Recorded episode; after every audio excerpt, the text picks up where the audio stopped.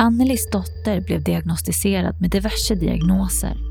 Missbrukade droger och utsattes för saker som orsakade djupa trauman redan som barn. Vrede har varit Annelies drivmedel så länge hon kan minnas. Det går ju inte att ge upp om sitt barn. Men hur länge orkar man? När tar energin slut?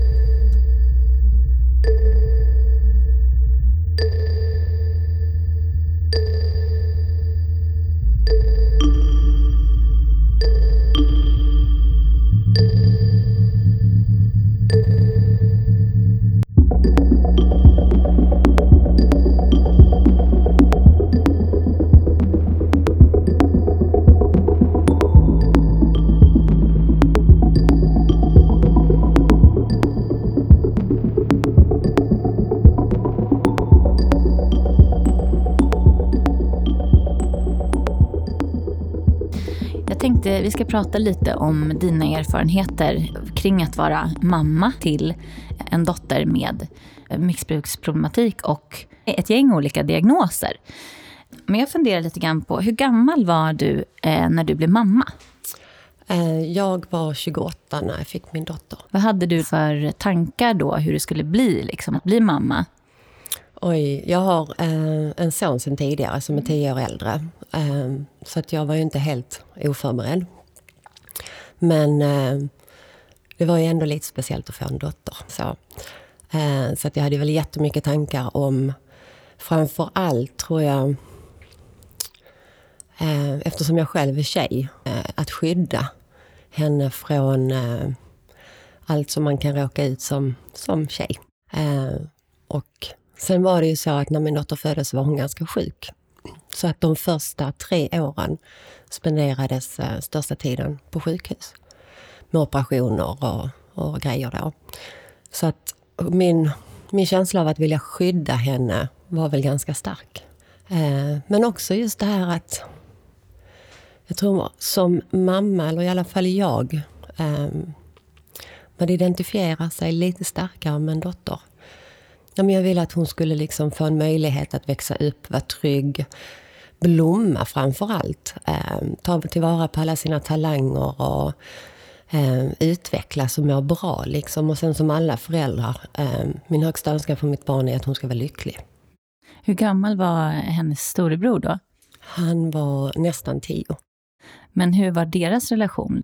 Blev han lite så eh, beskyddande eller? Ja, Eftersom det är så pass stor åldersskillnad mellan dem så blev han ju såklart det. Väldigt omhändertagande och.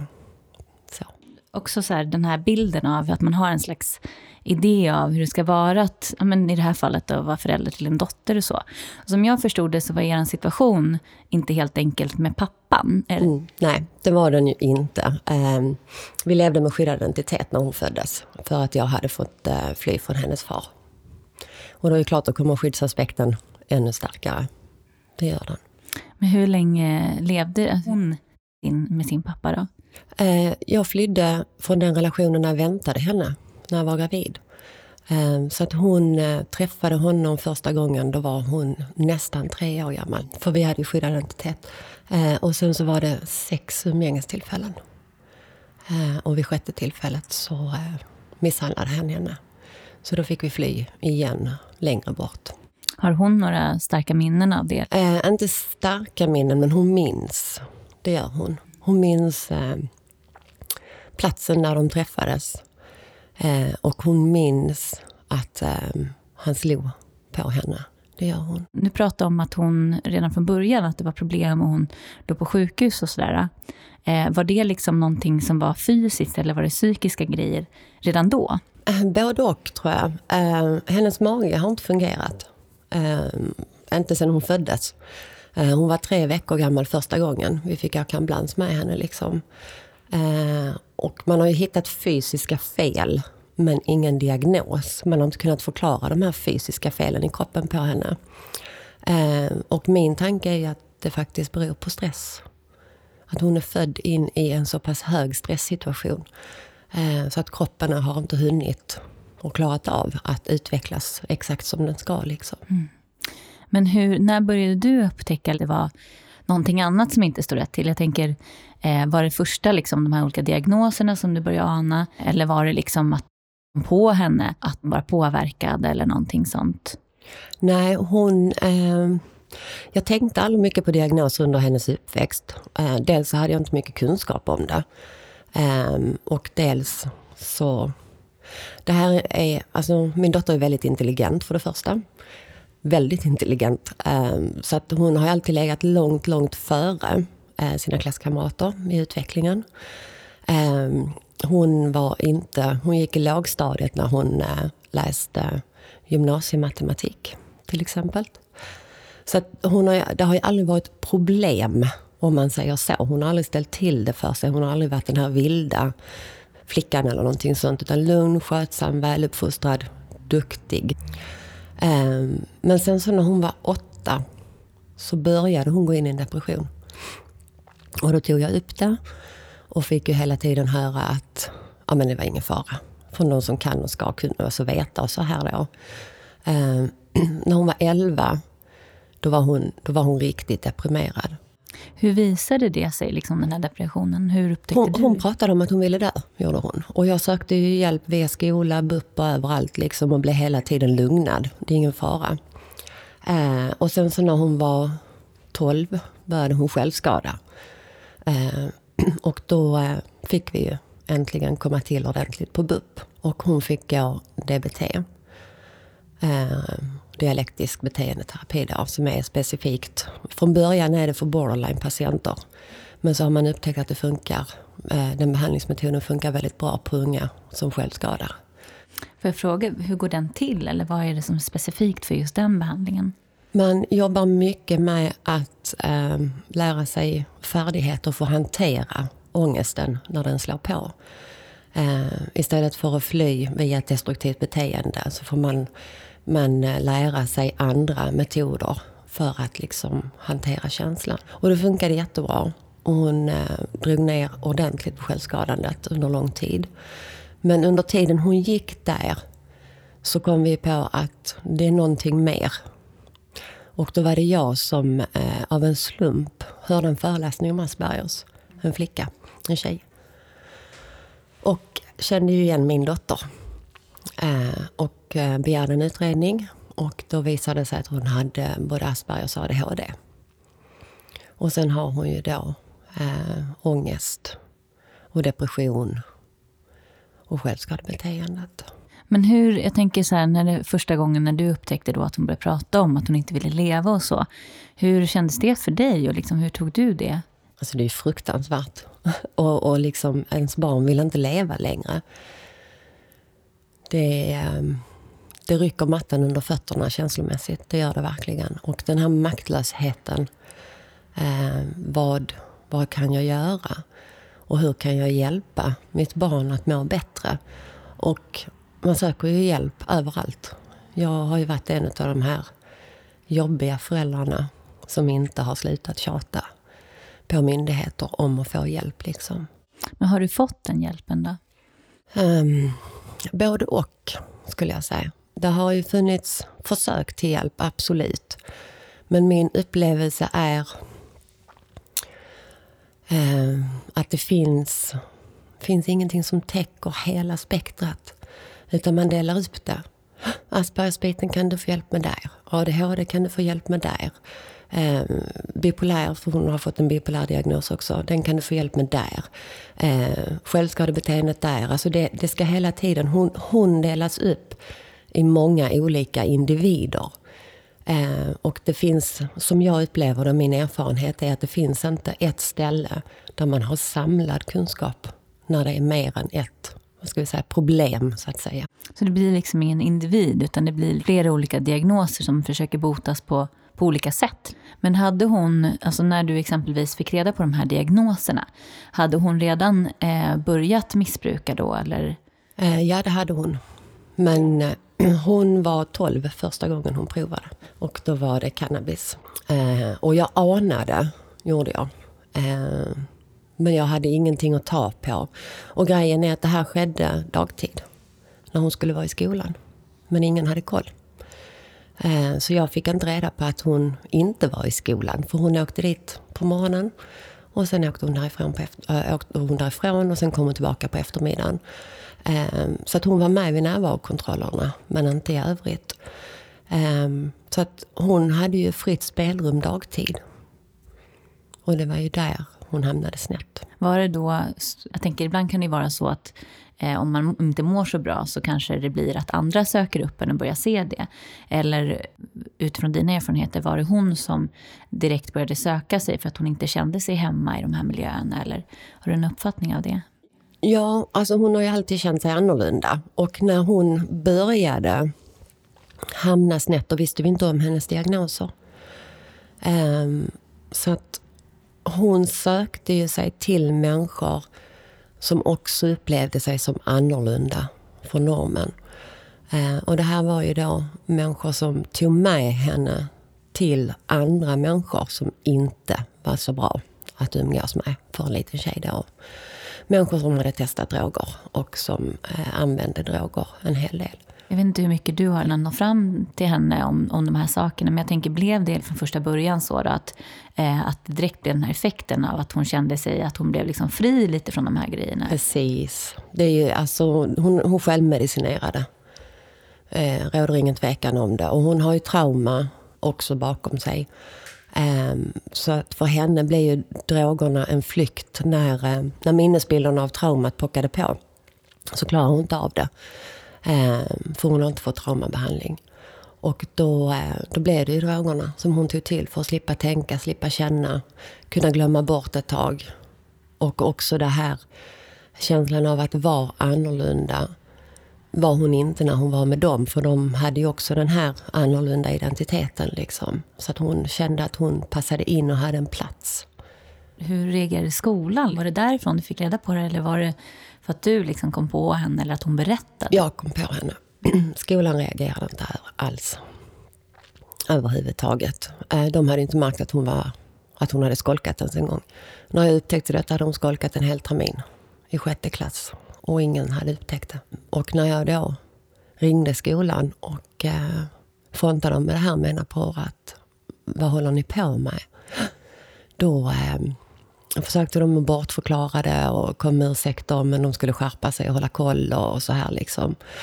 Eh, vilket de inte gjorde, kan jag säga. För att hon fortsatte skolka dagtid. Och hon, hon hamnade ju djupare och djupare in i detta och jag drog iväg med henne till BUP och ungdomsmottagningen och överallt där du kan tänka dig. Liksom. Eh, men skolan har inte... De tappade henne redan i sexan kan jag väl säga. Jag tänker som förälder att man måste känna sig skuld eller att man har liksom ansvar för det här. Samtidigt så, eh, som du säger, så blir det ju en maktlöshet som uppstår. Men vad var dina känslor som kom det första liksom, när du började upptäcka de här sakerna?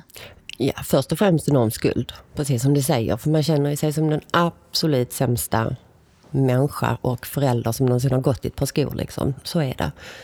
Eh, men också en eh, panik. Att eh, någon måste... Det här klarar jag inte själv, det är för stort. Liksom. Eh, jag behöver hjälp utifrån. Jag behöver hjälp av kunniga människor som kan hantera det här. Eh, och en enorm maktlöshet också. Eh, man känner sig väldigt, väldigt, eller jag känner mig väldigt, väldigt misslyckad. Eh, gjorde jag. Samtidigt som jag också har en väldigt stark övertygelse om att jag kommer aldrig ge upp mitt barn. Så enkelt är det. Spelar ingen roll. Det måste vara en så otrolig förbindelse. Att det går inte... Eh, menar, är man i exempelvis en relation så kan man ju, precis som du gjorde där, lämna den människan. Men ett barn är inte riktigt, och speciellt när, när eh, dot, din dotter liksom är 12 år, så är det ju fortfarande så pass... Det är verkligen ett barn. Det är ingen ungdom, utan det är ett barn. Och i och med diagnoserna också, som hon fick, och vi hade fortfarande inte fått dem då, men jag tänker under utvecklingen som var då, hon är 16 idag, så under de här fyra åren. Ehm, och nu vet vi att hon har de här diagnoserna som hon har. Ehm, det gör ju också att hon är väldigt intelligent IQ-mässigt. Men hon har ju problem med exekutiva funktioner och det kognitiva och de här grejerna. Så på, ett, på många plan är hon ju yngre än sina jämnåriga. Hon brukar själv kalla sig för en sexårig Einstein. Ja, snyggt. ja, så det, och det är väl ungefär där hon är. Liksom emotionellt och konsekvenstänk och allt det här. Där är hon som ett litet barn. Men pratar vi ren logik och fakta och såna här grejer så slår hon de flesta av oss på fingrarna. Hur utvecklade det sig sen? För jag menar, om hon var 12 år när hon började och de liksom stoppar inte henne. Hur utvecklade det sig sen? Jag menar när hon började högstadiet och vad hände efter det? Liksom? Alltså det fortsatte och eskalerade. Sen råkade hon ut för en händelse när hon precis hade fyllt 13. Som var ganska tuff eh, för henne. En traumatisk händelse, väldigt traumatisk händelse. Och fick ingen hjälp med det. Vad var det för händelse? Du kanske inte vill gå in på det? Eh, hon blev eh, våldtagen. Blev hon. Eh, och det är... Eh, dels så tror jag inte att hon fullt ut förstod vad som hände och vad det innebar. Eh, dels så tror jag också att det har funnits skam. Eller jag tror, jag vet att det har funnits skam. Skam och skuld. Därför att hon hade ju åkt hem till den här killen frivilligt, för det var en kompis. Um, så, och... Uh, ja, det var en tuff period för henne och det var ju då det började eskalera ännu mer med missbruk. Alltså då, innan hade hon testat, om vi säger så, några gånger och så. Men efter den händelsen och allt, hur allting började eskalera då så började hon ju röka på mer. Det gjorde hon. Var hon på, alltså påverkad när den här våldtäkten eh, skedde? Eh, nej, hon var inte påverkad den gången när första våldtäkten skedde. Och i första säger du, var, har det hänt flera gånger eller en andra gång? Eller? Eh, ja, det har det gjort. Det har det gjort och det har kommit fram långt, långt senare att det har hänt flera gånger. Berättade hon det här för dig när hon hade varit med om det eller var det något hon höll för sig själv? Liksom? Hon höll det för sig själv. Det var jag som upptäckte det. Och det var jag som anmälde. Och hur upptäckte du det här då? Eh, jag snokade, för jag visste att någonting var fel. Eh, och jag, eh, jag märkte en skillnad på henne. Jag vet ju vilket datum det är. Och jag eh, märkte en skillnad på henne, i hennes beteende. Och visste inte vad, vad men jag visste att någonting hade hänt. Så jag, jag började ju snoka i hennes grejer. Och eh, det var så jag upptäckte det. Det här, alltså det är fruktansvärda saker. Alltså, jag tänker om det här är någonting man själv skulle vara med om. Det är ju, alltså precis som du säger, rejäla trauman liksom, som påverkar vem den är. Eh, nu var ju hon så otroligt ung och hade redan liksom hamnat i de här eh, miljöerna. och eh, Som du säger, har svårt att hitta liksom, sig själv och tar till droger för att känna den här, alltså ta bort den här tyngden som ligger och, och gnager. För dig i allt det här, om jag föreställer mig det så, så förstår jag att du kan ju inte vara med där och följa med henne på varje fest. Eh, precis som du gjorde, du snokade. Men jag tänker att en sån person, en person som mår dåligt och framförallt om man är deprimerad, eh, har en tendens att vara väldigt svår att nå in till. Att de tenderar att sluta sig och sådär. Hur, hur var det här för dig? Um, det var otroligt tufft. Jag kände ju verkligen att jag höll på att förlora min dotter. För grejen var att den här som hade våldtagit henne uh, var ju en kompis uh, till henne då. Och uh, han hade väl... Alltså jag vill ju kalla det hjärntvätt. Um, därför att hon lierade sig med honom mot mig. Jag var boven, för jag hade ju anmält. Eh, och hon skyddade honom hela tiden. Om han råkade illa ut så skulle hon ta livet av sig. Eh, om någon var elak mot honom, alltså, du vet, det var, det var de två mot världen. Och ändå var de inget par, de var bara kompisar. Eh, han hade flickvän. Han är äldre dessutom, han var vuxen när det här hände. Hur gammal han, var han? Han var 20 när det här hände. Eh, och hon var nyss fyllda 13. Så att det är... Eh, det var Ja, det var en mardröm. Varje, varje dag var en mardröm. Alltså. Jag, all, all min vakna tid gick ju åt till att kämpa för min dotter, att inte släppa taget. Liksom. Jag, det var kaos, jag visste inte vad som hände. Och, och som sagt, då visste vi inte om hennes diagnoser heller. Liksom. Jag kände ju bara hur jag tappade henne. Eh, och det spelade ingen roll vad jag gjorde. Jag var ute och letade efter henne, hon stack ju hela tiden. Liksom. Och jag var runt på stan och letade efter henne. Och, um, jagade runt överallt och jag höll på att ringa myndigheter och jag tjatade. Och det var BUP och det var brottsofferjour och det, jag vet inte allt alltså. under lång, lång, lång tid. Men vart tog hon vägen då när hon rymde iväg? Var hon hos liksom vänner eller? Plattan Ja. och vänner. Mm. Eh, I det här, liksom, hade du någonstans att vända dig och liksom lätta ditt hjärta? Nej, det hade jag inte. Det, fin- ja, det kanske finns, men inget som jag känner till i alla fall. Jag tänker, du hade ju inte kontakt med, med din dotters pappa. Men hade du någon, dina föräldrar, några vänner eller någon som du kunde lätta hjärtat hos? Eller? Ja, alltså dels har jag min mamma eh, som har, har liksom funnits där och varit ett fantastiskt stöd. Och sen har jag min allra bästa vän eh, och som också har funnits för mig. Liksom. Men sen, det här är ingenting man vill liksom gå runt och, och berätta till höger och vänster och till, till allihopa. Liksom. Utan jag har bara haft ett par stycken närmsta människor som har vetat om det. Liksom. Och såklart hennes storebror eh, har ju också haft det tufft liksom, med de här bitarna. Att ha en sån lilla syster då, som är så pass mycket yngre, vad tog han för roll? Alltså, Nej, han är ju väldigt en- engagerad, det är han. Men han har ju också mått fruktansvärt dåligt över det här. För att han känner ju också att han inte kunnat skydda sin lilla syster. Eh, vilket är ett otroligt hårt slag mot honom. Eh, och har, bär ju säkert också väldigt mycket, vi har, vi har pratat lite grann om det men inte så jätte, jättemycket. Men också på mycket skuldkänslor. Eh, att han inte har gjort tillräckligt liksom. Vilket han har. Det har han absolut gjort. Men det påverkar ju honom också om jag tänker att det vore jag, så tänker jag att det första jag skulle berätta om, det är ju vad min dotter är med om. Och kanske inte så mycket liksom hur jag mår i det här. Och det tänker jag måste vara Alltså det är en person som tar otroligt mycket uppmärksamhet och det finns liksom inte en lugn stund utan det pågår bara. Eh, hur klarar du av det? Därför att man må, alltså jag måste, det är mitt barn.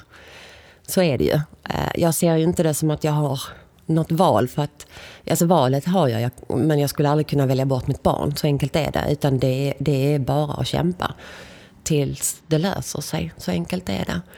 Och, ehm, och det är precis som du säger, alltid går ju åt hela tiden till att liksom lösa hennes situation. Att hon ska få hjälp.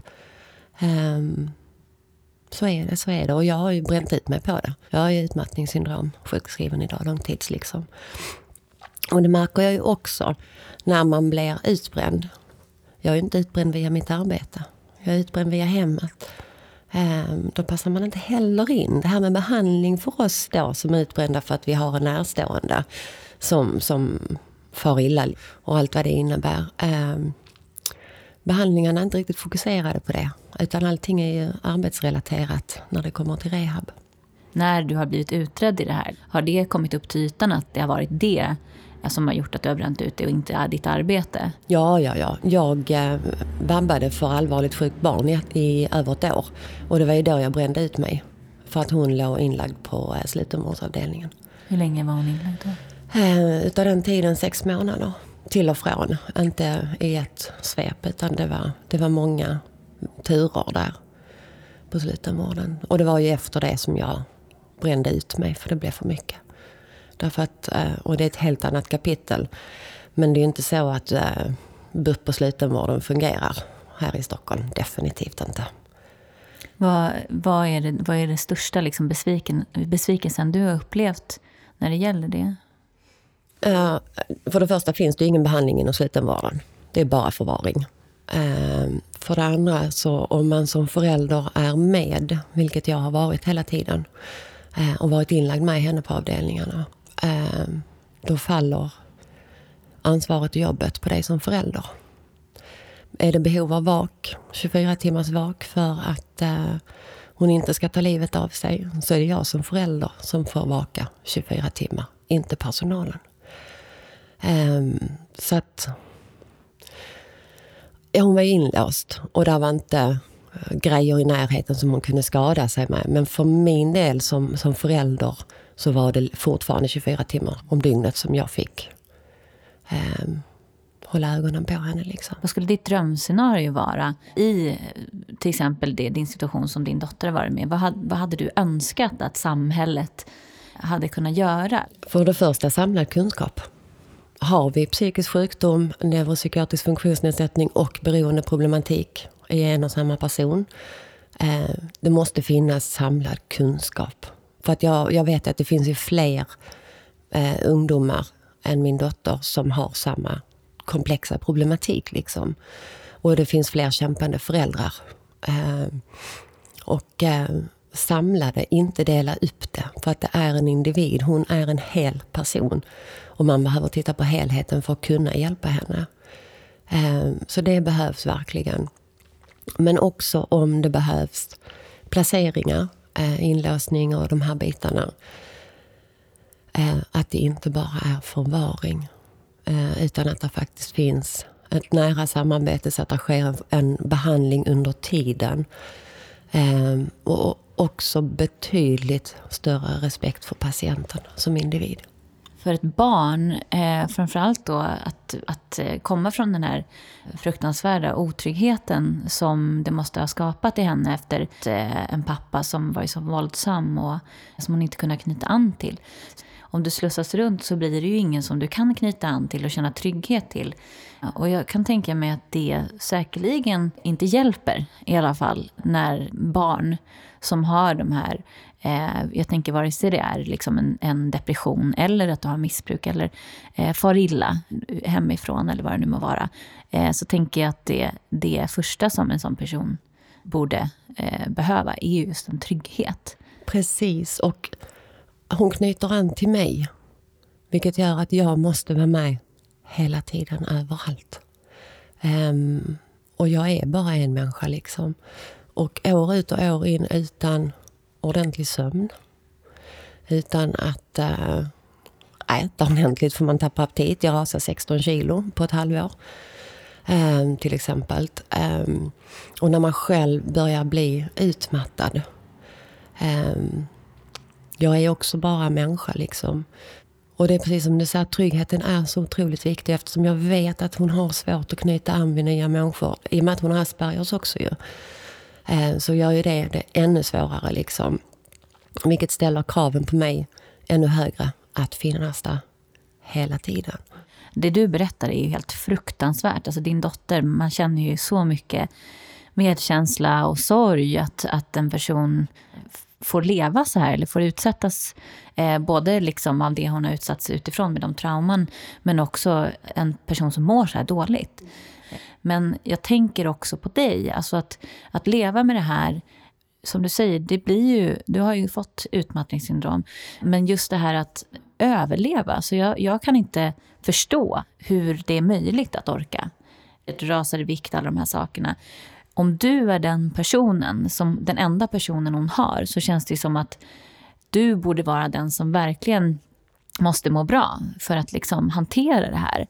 Har du blivit erbjuden att gå hos någon terapeut eller någon slags avlastning? Ja, ja både och får jag väl säga där också. Um, det har ju varit, ja men du kan få tio krissamtal där liksom. Um, ja, fast tio krissamtal gör inte så jättestor skillnad uh, när vi pratar om flera år på det här viset liksom. Uh, min räddning har ju varit att hitta till uh, en eh, anhöriggrupp för eh, medberoende. Det är där. I ditt fall så måste det vara otroligt ensamt. Hur hittade du den här anhöriggruppen? Det var via en eh, väninna till mig. Jag, eh, därför att grejen var att när vi upptäckte att min dotter missbrukade och när hennes missbruk eskalerade framför allt, då tog det ju över allting. Då var det precis som att det andra, hennes diagnos och den tidiga problematiken försvann. Eh, det var bara missbruket. Och så länge hon missbrukade så, så eh, fanns det liksom inget utrymme för det andra i samhället. Utan det var bara missbruket man såg. Um, och då lärde jag känna en annan kvinna som också har ett barn som missbrukar. Och det var via den kvinnan då hon tog med mig till ett sånt möte. Och det var ju wow när jag kom dit första gången. Vad var det som var wow? Liksom? Igenkänningsfaktorn. Absolut. Eh, att många utav delningarna var ju just känslorna. Jag, jag, upplevde väl att jag hade det lite annorlunda eftersom jag hade ett minderårigt barn. Um, Så. Och jag var den enda på, på det mötet som hade ett minderårigt barn också som missbrukade. Men känslorna som de andra pratade om, om maktlöshet, frustration, hjälplöshet. Alla de här bitarna, de kände jag ju igen. Och det var ju att höra mina egna ord och tankar. Och den känslan av att jag är inte ensam var otroligt värdefull. Så jag gick tillbaka på nästa möte och nästa och nästa. Som jag säger, nu eh, pratar vi väldigt mycket om din dotter, vilket är naturligt, för det är ju en himla resa och det har ju du du har ju levt så nära. Så det blir ju som att det nästan är du som har, som har varit med om de här sakerna. Som jag kan känna då, eh, när vi lyfter fram just medberoende, det känns som att det finns ett otroligt fokus såklart på den som är eh, officiellt sjuk. Eh, men att leva med någon så tätt intill och att alltid bära ansvar och inte ha den här avlastningen, det måste ju sätta ordentliga spår i en person. Och just det där, eh, var, var finner man någonting som kan hjälpa? Just det här att du hittar till den här anhöriggruppen. Eh, hur, om man börjar så här, hur är det med din dotter idag? Eh, hon är just nu på ett behandlingshem. Är det. Eh, och det är tänkt att hon ska få traumabehandling. Eh, hon kämpar på. Det går både framåt och bakåt, uppåt och neråt, absolut. Eh, och hon har inte varit där så länge. Eh, så det är fortfarande nytt. Så att vi, vi, vi, jag avvaktar och ser vad som händer. Liksom, om, om det kommer fungera, att hon är kvar eller inte. Men för min del så... Det jag har gjort är ju att jag började gå på de här mötena till en sponsor. Jag gjorde stegen som medberoende. Eh, och det är det absolut bästa jag har kunnat göra, både för mig och för henne. Ehm, och vår relation. För att så som det har varit under de senaste åren, det är också enorma slitningar på relationen. Eh, att sitta som förälder och ena kvällen så har du ditt barn som bara skär sönder, alltså badrummet det var fullt med blod för att hon har skurit sönder armarna liksom. Och du får tejpa och du får försöka liksom få ihop allt det här. För hon vägrar ju att åka och sy, så du säger att ja, men det går utan att sy och så här liksom. Och jag vet att ambulans och sjukhus triggar det också så att hon mår sämre liksom. Så då har man det ena kvällen och hur hon vill dö. Nästa kväll så sitter hon och är så påverkad så hon inte kan stå upp liksom. Um, och bara rasar ihop alla de här grejerna. Man får ingen kontakt.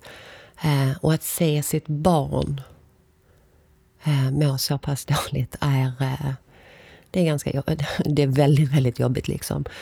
Eh, och det, där har jag ju haft en sån enorm hjälp av att jag kom till det här anhörigmötet. Jag har kunnat ringa min sponsor när som helst på dygnet när det har varit någonting. Jag har ju via stegen och stegarbetet fått jättemycket verktyg i hur jag ska kunna hantera min egen reaktion på det här. Att inte skapa katastrofer eller förhindra katastrofer så att säga. Um, och också att göra vad jag kan göra. Och sen måste jag överlåta resten till högre makt, min högre makt liksom. Och be för att det går bra liksom. Men det handlar också om att, för min del i alla fall, hon har sin resa i sitt liv. Eh, och jag har min liksom. Och jag, det är som jag säger, jag kommer aldrig sluta kämpa för min dotter. Eh, men någonstans så får jag också ha en tro på att det finns en mening med det här. Du har din resa och där tänker jag, det känns som att din resa har varit hennes resa. Eh, och när jag lyssnar på dig nu så upplever jag, kan det vara så att att från och med att du hittar det här så börjar din egen resa och du börjar få liksom distans och perspektiv.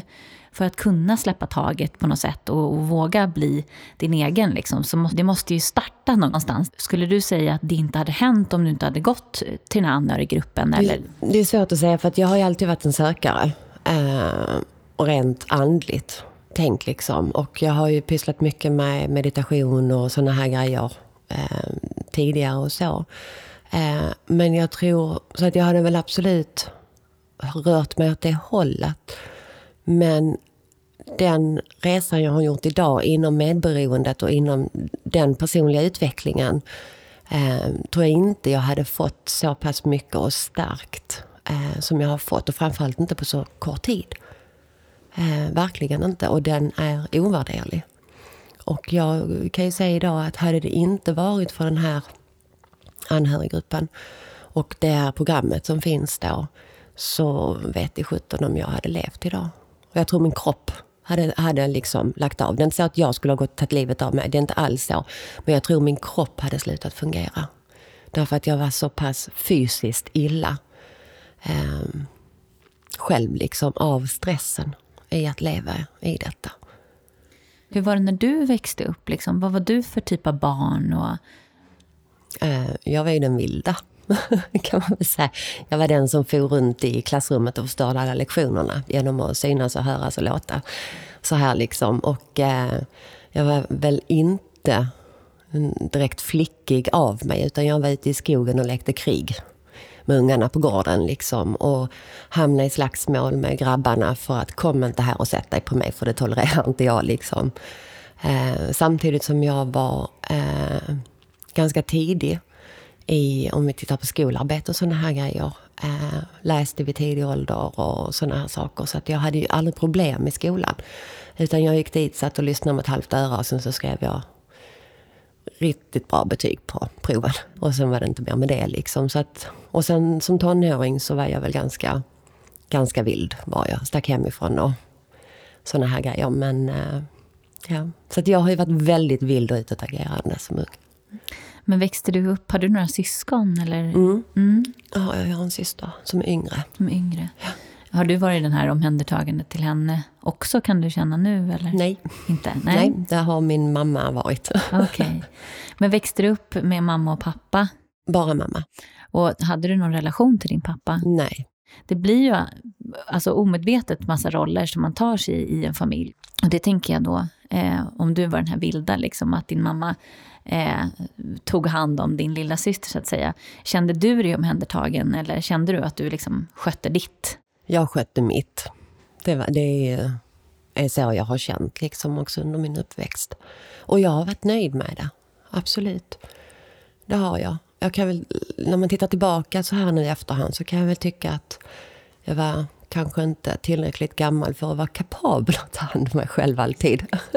så. Men eh, jag ville ha det så som barn också. Jag vet ju att min mamma försökte sätta liksom regler och vara omhändertagande och de här grejerna. Det gjorde hon absolut.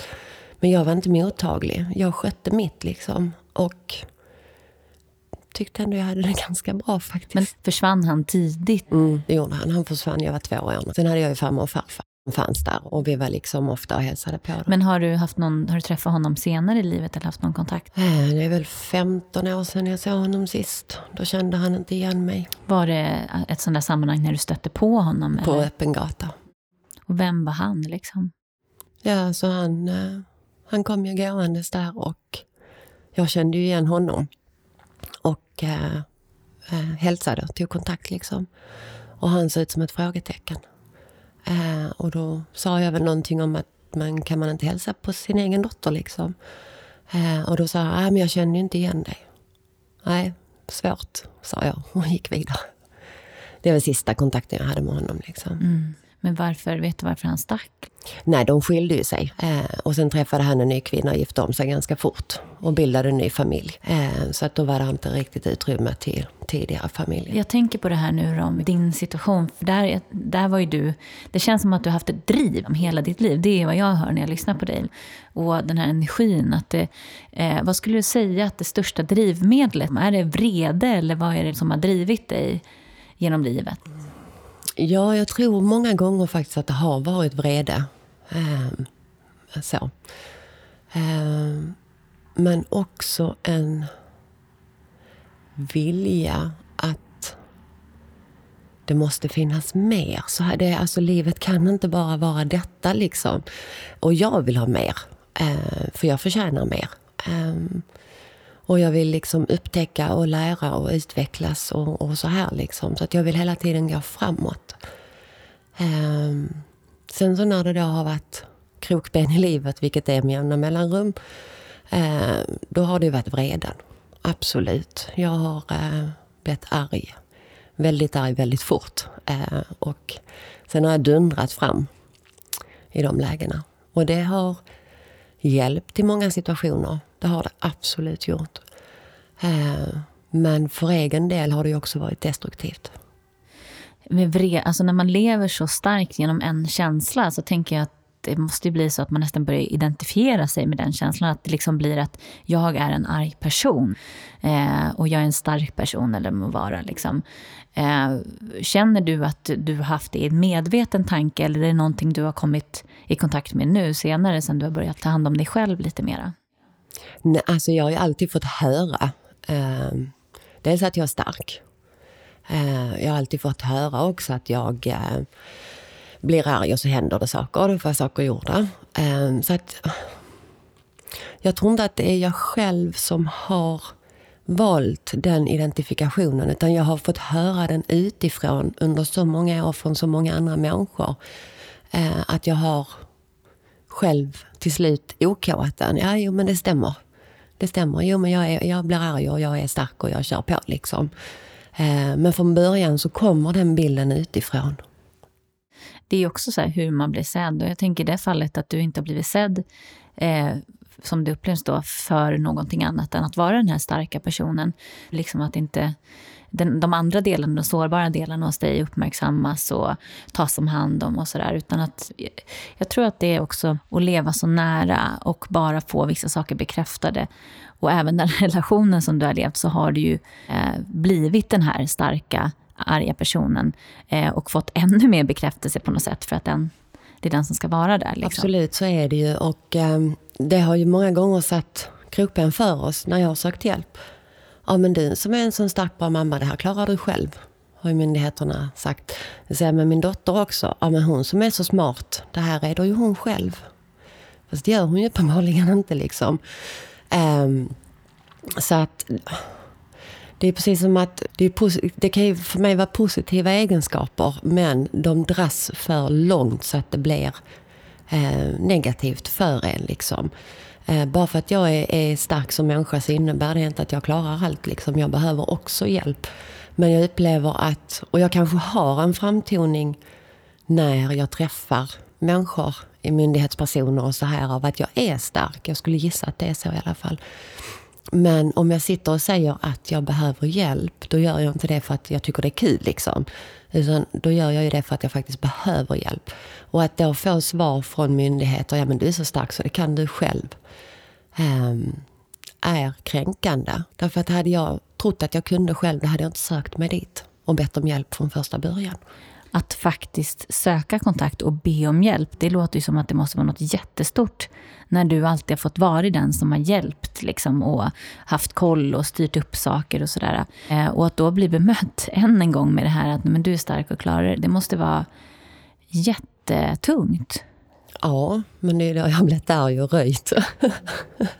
är det ju. Eh, så att ju, alltså det är det här, eh, ilskan har ju både för och nackdelar liksom. Eh, för hade jag inte blivit arg och röjt i de lägena så hade vi inte fått någon hjälp överhuvudtaget.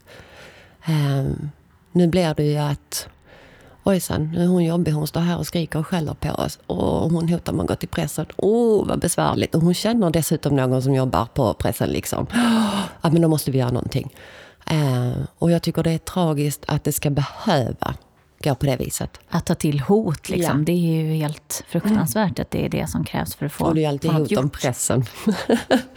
det är ju det. Det är liksom, ja men nu har jag, jag har en vän som jobbar inom media liksom. Och har aldrig använt mig av den vännen. Men det är bra att ha den människan som vän. Eh, därför att jag kan alltid säga, ja men fine, då, då tar vi en öppen debatt i media liksom. Eh, eller så lyssnar ni här och nu. Och det är liksom inga konstigheter jag begär, utan det är sånt som är liksom enligt lag rättsstadgat som hon har rätt till att få hjälp med, LSS och vad det nu kan vara för någonting liksom för sin problematik. Vad har hänt med den här, alltså du är ju förstås inte bara den här starka Anneli. Det blir ju en sån här sak, alltså vad händer med de andra delarna? Vad händer med den sorgsna, sårbara Anneli och vad händer med den glada, eh, lättsamma personen.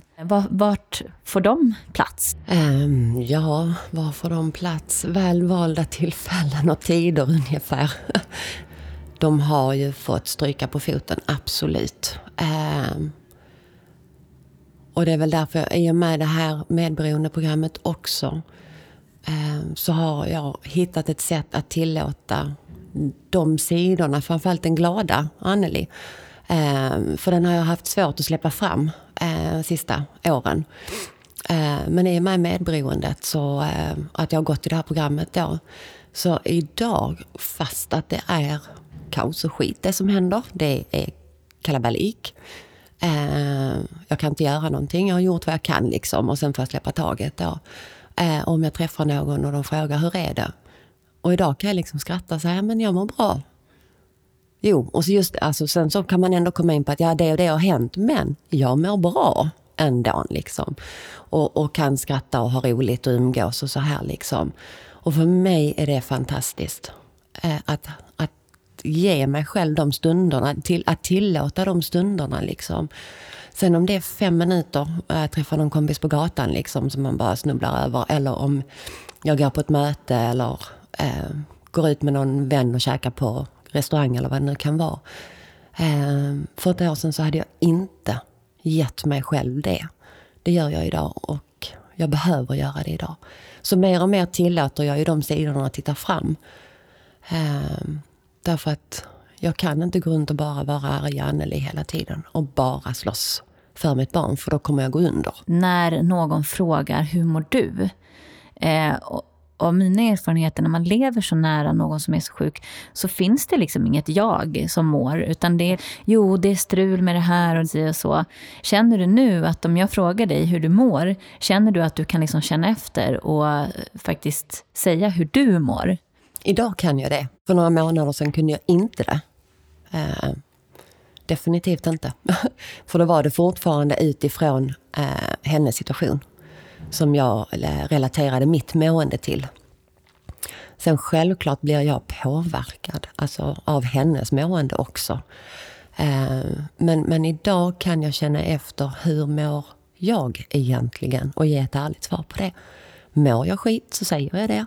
Mår jag bra så säger jag det liksom och känner att det, det faktiskt stämmer. Det är så. Och det är otroligt skönt. Så hur mår du idag då?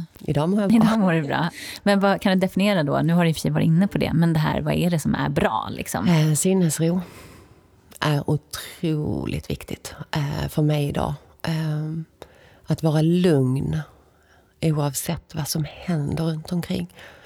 Eh, och det är inte bara i relation till min dotter utan det är till livet i det stora hela. Jag är en ganska engagerad människa så jag går igång på klimatförändringar, jag går igång när jag ser hemlösa. Jag, går, alltså jag vill gärna rädda hela världen, helst igår. Eh, så att jag kan gå igång på mycket och jag kan då också ta på mig och må dåligt över att saker och ting är som det är. Liksom. Idag har jag lärt mig att separera eh, på ett helt annat sätt. Eh, och det är väl där med sinnesron, att jag kan känna sinnesro idag trots att det finns krig, trots att min dotters situation är som den är. Ehm, det är viktigt. Och också glädje, att tillåta mig att känna glädje. Förr fick jag ju dåligt samvete om jag var glad. Så att jag skrattade någonting så kunde jag sluta mitt i och, och liksom, nej men sluta nu här. Du kan inte sitta och vara glad när människor lider. Det går inte liksom. Um, det har jag ju lärt mig. Skrattar jag för att jag tycker någonting är roligt så låter jag mig skratta klart och känna att det är bra. Liksom. Men också att ta fram sorg. Den, sorgen har jag ju tidigare begravt väldigt, väldigt djupt. Sorg är tungt. Väldigt tungt. Eh, idag så tillåter jag mig att känna sorg. När, när, när jag befinner mig där, så att säga, i den känslan. Sen det som är viktigt för mig är att inte jag får vältra mig i det så att säga. Eh, och någonting som jag har när det är tunga, jobbiga känslor, sorg, skam, självömkan eller vad det nu kan vara för någonting. Det är att jag sätter en tid. Jag sätter men, en kvart. Nu får du lov att bara liksom ah, rulla runt i den känslan. Tyck synd om dig själv eller vad det nu kan vara för någonting. Fullt ut. Eh, och sen är det stopp. Jag har haft den kvarten, okej. Okay Förändrade den någonting? Gjorde den någonting bättre? Hjälpte den liksom att jag liksom reflekterar? Och sen eh, tar jag mig ur det och går vidare. Liksom. Men jag tror, för min del är det viktigt att jag får tillåta alla känslorna.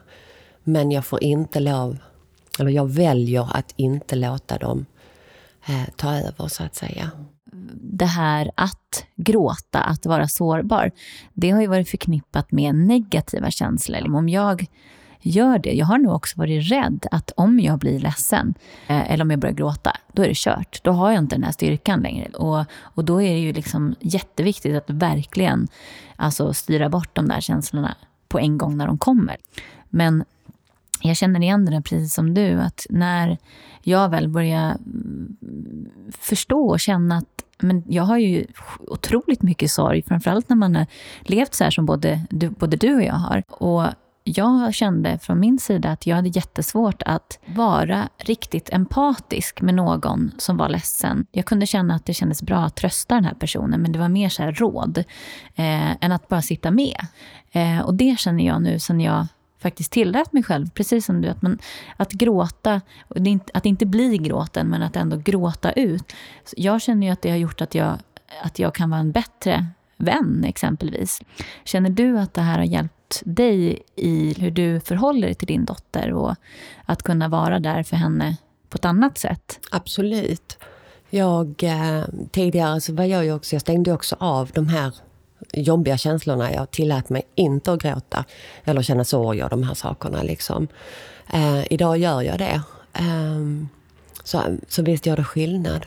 Eh, eh och no, för mig förut, ehm, så det här med att gråta och tycka synd om sig själv, självömkan och sånt.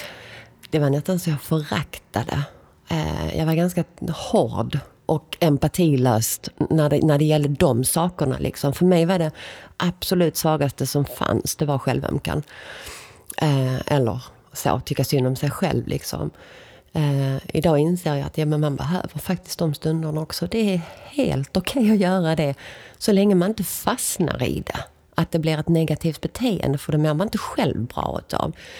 Men man måste få lov och känna de känslorna, acceptera att de, de finns där och de är en del av det och släppa fram dem. Så att idag så, när man blir jag ledsen och gråter så, så får jag gråta.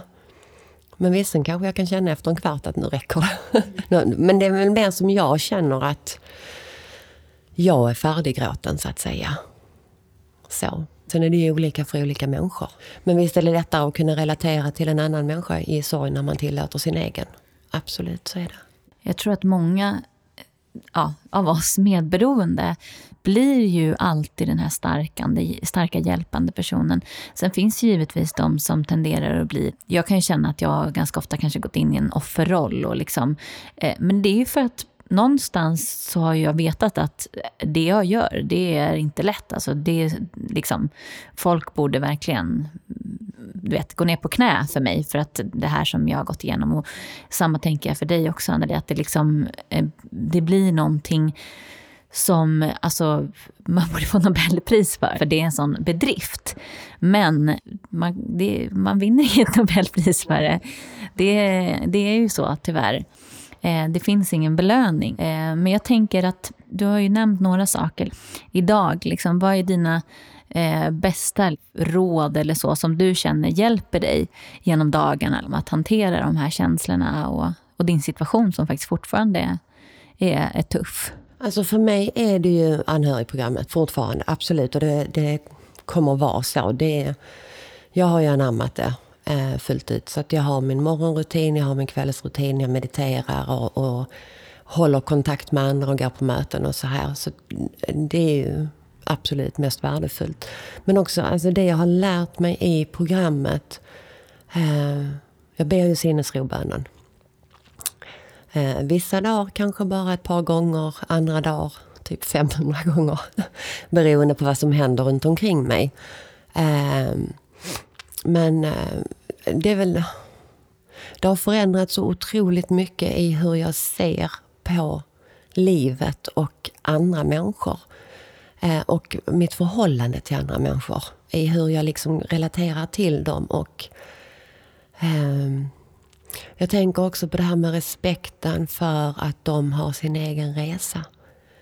Eh, och också respekten för att inte döma en annan människa någonsin. Därför att det är ju det här talesättet, walk a mile in my shoes. Um, och jag, för mig är det otroligt viktigt att jag har ingen aning om vad, vad de andra bär på för ryggsäck. Alltså har jag ingen rätt att tycka och tänka någonting dömande om deras agerande eller synsätt eller någonting. Liksom. Sen absolut så kan jag också känna att det är ibland saker jag vill gå in och tycka och tänka om. Så är det ju. Eh, men jag försöker ändå att... Eh, nej men ett, eh, jag tror det är Dalai Lama som säger det här med medlidande.